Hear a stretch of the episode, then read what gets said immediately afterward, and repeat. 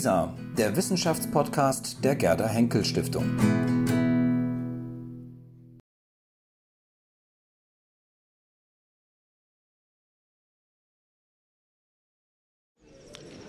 Auch wenn noch viele draußen warten, wir fangen pünktlich an, denn wir haben ein äh, sehr komplexes Programm und äh, deswegen soll es gleich losgehen. Sehr geehrte Damen und Herren, meine Mitarbeiterinnen haben mir eine sehr lange Liste von prominenten und wichtigen Personen vorgelegt, die ich begrüßen sollte.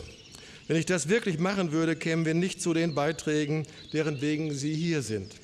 Daher habe ich mich entschlossen, Sie alle, die Sie sich heute Abend hier in der Akademie eingefunden haben, insgesamt und gleichermaßen als Präsident der Berlin-Brandenburgischen Akademie der Wissenschaften, hier im Leibniz-Saal herzlich willkommen zu heißen.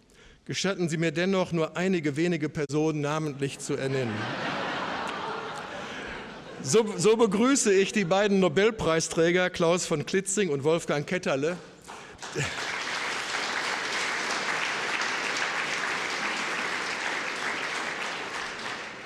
die nacheinander den Auftakt unseres Salons gestalten werden. Ich begrüße unsere Akademiemitglieder Joachim Ulrich und Joachim Sauer. Herr Sauer und Herr Ulrich haben es geschafft, die beiden Nobelpreisträger für unseren Salon zu gewinnen. Dafür gebührt Ihnen ein besonderer Dank.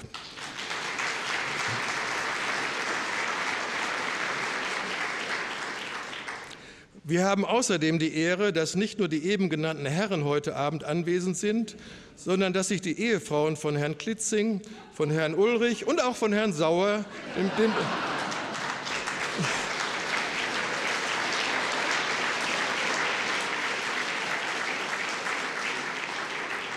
den Besuch unseres Salons Sophie Charlotte offenbar ebenfalls nicht entgehen lassen möchten.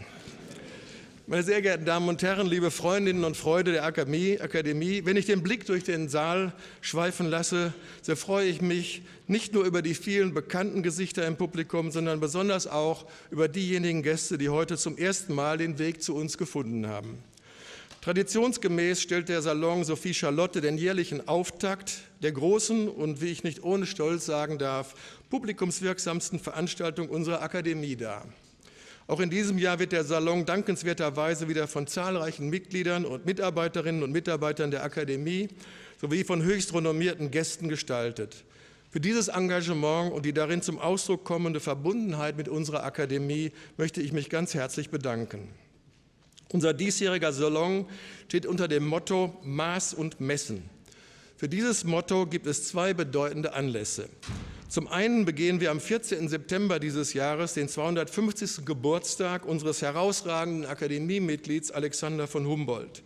Man kann mit Fug und Recht behaupten, dass Alexander von Humboldt ein Messfanatiker war. Ich nenne nur einen Beleg dafür.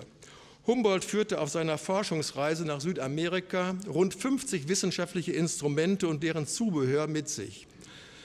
Hierzu gehörten beispielsweise ein Chronometer, ein Sextant, ein künstlicher Horizont, eine Inklination sowie eine Deklinationsbussole und außerdem noch mehrere Thermometer, Hygrometer, Elektrometer und Barometer für Temperatur, Luft- und Höhenmessungen.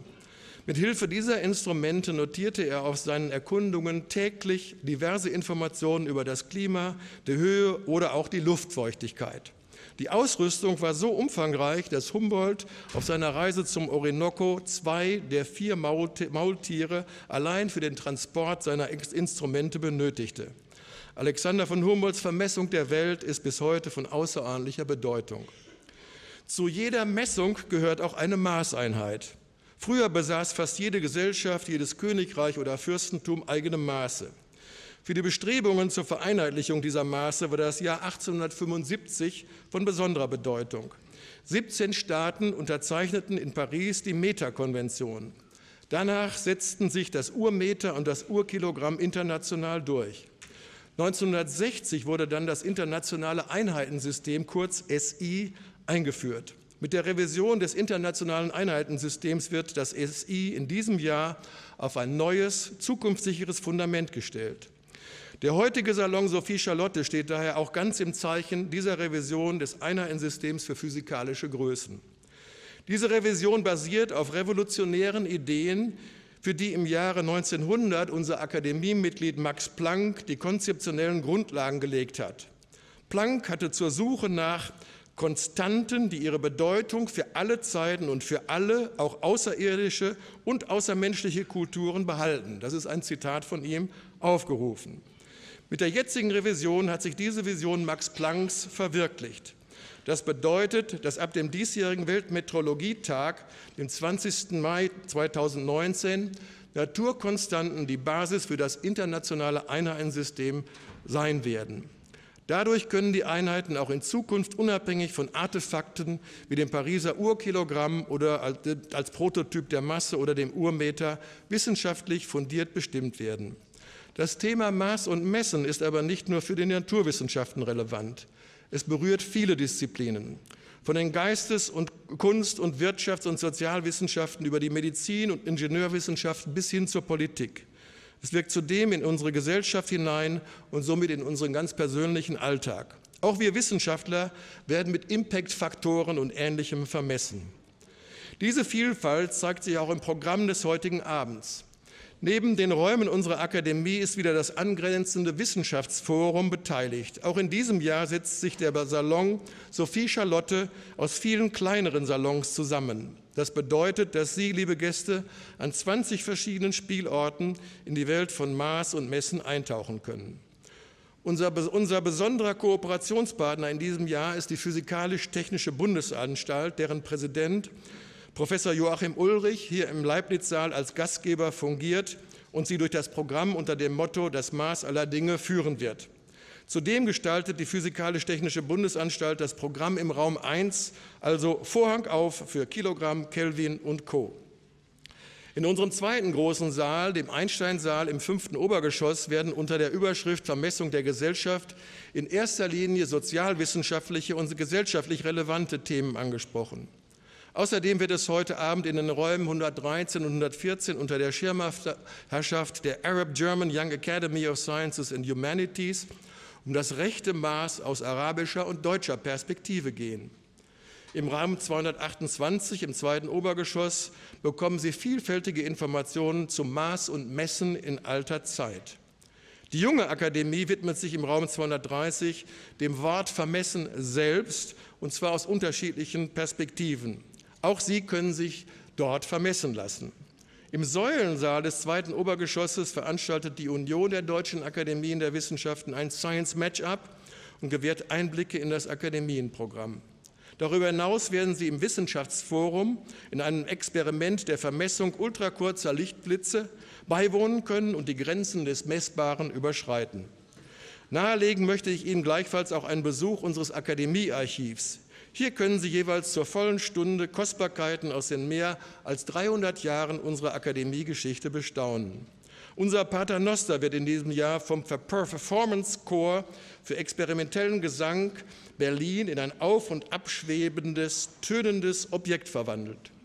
Ich kann an dieser Stelle nicht alle Programmpunkte aufzählen und auch alle Räumlichkeiten, die Sie in dem Flyer entnehmen können. Lassen Sie sich doch einfach durch unser Haus treiben. Ich verspreche Ihnen, dass keine Langeweile aufkommen wird und Sie immer wieder Neues entdecken werden. In der Regel haben Sie zwischen den einzelnen Programmpunkten etwa 15 Minuten Zeit, um einen anderen Raum aufzusuchen. Ich komme nun zu den Danksagungen. Wir freuen uns sehr, dass mit Hilfe unserer zahlreichen Partnerinstitutionen der Salon Sophie Charlotte auch in diesem Jahr wieder auf so vielfältige und facettenreiche Weise gestaltet werden kann. Zu nennen sind hier in alphabetischer Reihenfolge die Arab German Young Academy, die Beuth Hochschule für Technik Berlin, die Junge Akademie, die Max-Planck-Gesellschaft, die Physikalisch-Technische Bundesanstalt, der RBB als Medienpartner, die Studienstiftung des deutschen Volkes, die Union der deutschen Akademien der Wissenschaften und die Villa Aurora Thomas Mannhaus.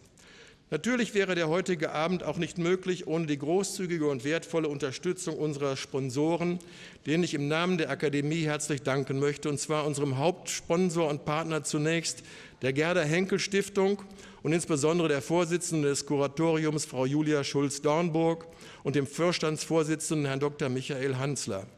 Des Weiteren gilt mein Dank Frau Dr. Angela Kühn, die die Bande zwischen der Akademie und der Gerda Henkel Stiftung geknüpft hat, sowie Herrn Chatsudis, der für das Wissenschaftsportal LISA viele der Beiträge per Video aufzeichnen lässt und sie für diejenigen im Nachhinein zugänglich macht, die heute Abend nicht dabei sein können.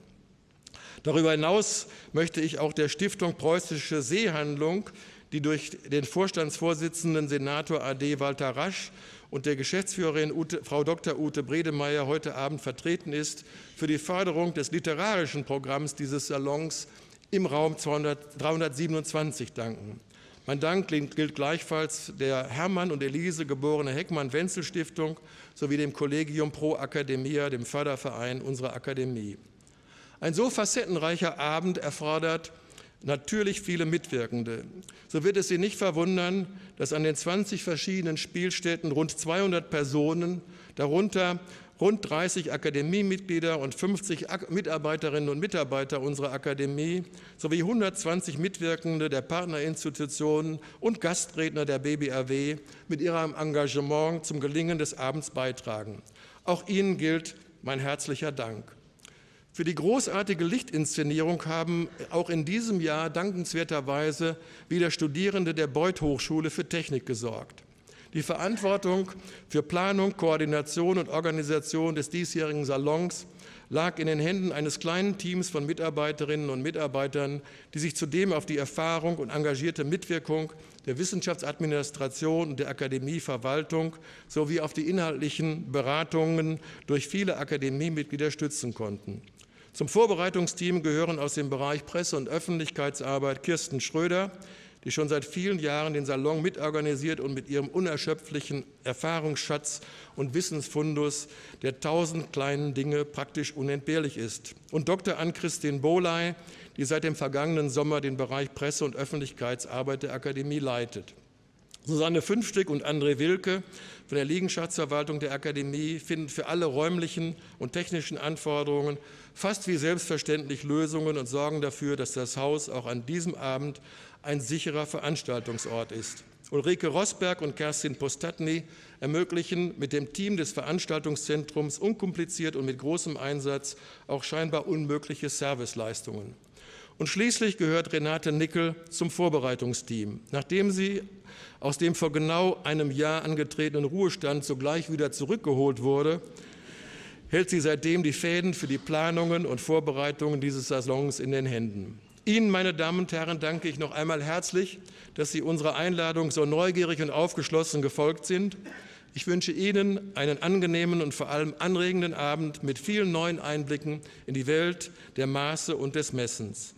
Falls einige von Ihnen twittern wollen, schlagen wir Ihnen vor, für Ihre Beiträge den Hashtag SalonSC zu verwenden. Ich möchte Ihnen nun den ersten Programmpunkt des heutigen Abends hier im Leibniz-Saal ankündigen. Die Vorstellung von Gottfried Wilhelm Leibniz, dass Musik als ein unbewusstes Zählen der Seele anzusehen ist, beruht auf einer langen Tradition. Bestimmte Zahlenverhältnisse, die Melodien und Rhythmen zugrunde liegen, sowie die Messbarkeit von Dauern und Intervallen wurden schon seit der Antike herangezogen, um Musik zu herrschenden Weltbildern in Beziehung zu setzen.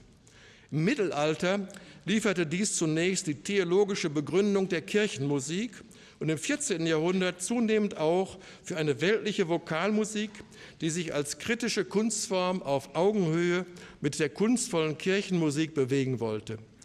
Diese Musik brachte sich auf zwei Weisen mit der Welt in Verbindung über das Prinzip der Proportionen und über nicht selten mehrere gleichzeitig gesungene und inhaltlich aufeinander bezogene Texte, seien sie nun theologisch oder gesellschaftspolitisch. Es entstanden hochintellektuelle, literarisch wie musikalisch anspruchsvolle, prächtige Motetten. Durch ihre Messbarkeit wird Musik hier zu einer Möglichkeit, sich nicht nur inhaltlich, sondern auch strukturell zur Welt zu verhalten. Sehr verehrte Gäste, freuen Sie sich nun auf die Mitglieder des Rias, Kammer, Rias Kammerchors, Susanne Langner-Alt, Minsop Hung, Tenor, Kai Rotherberg, Tenor, Rudolf Preckwinkel, Bass und ISO-rhythmische Motetten des 14. und 15. Jahrhunderts. Vielen Dank.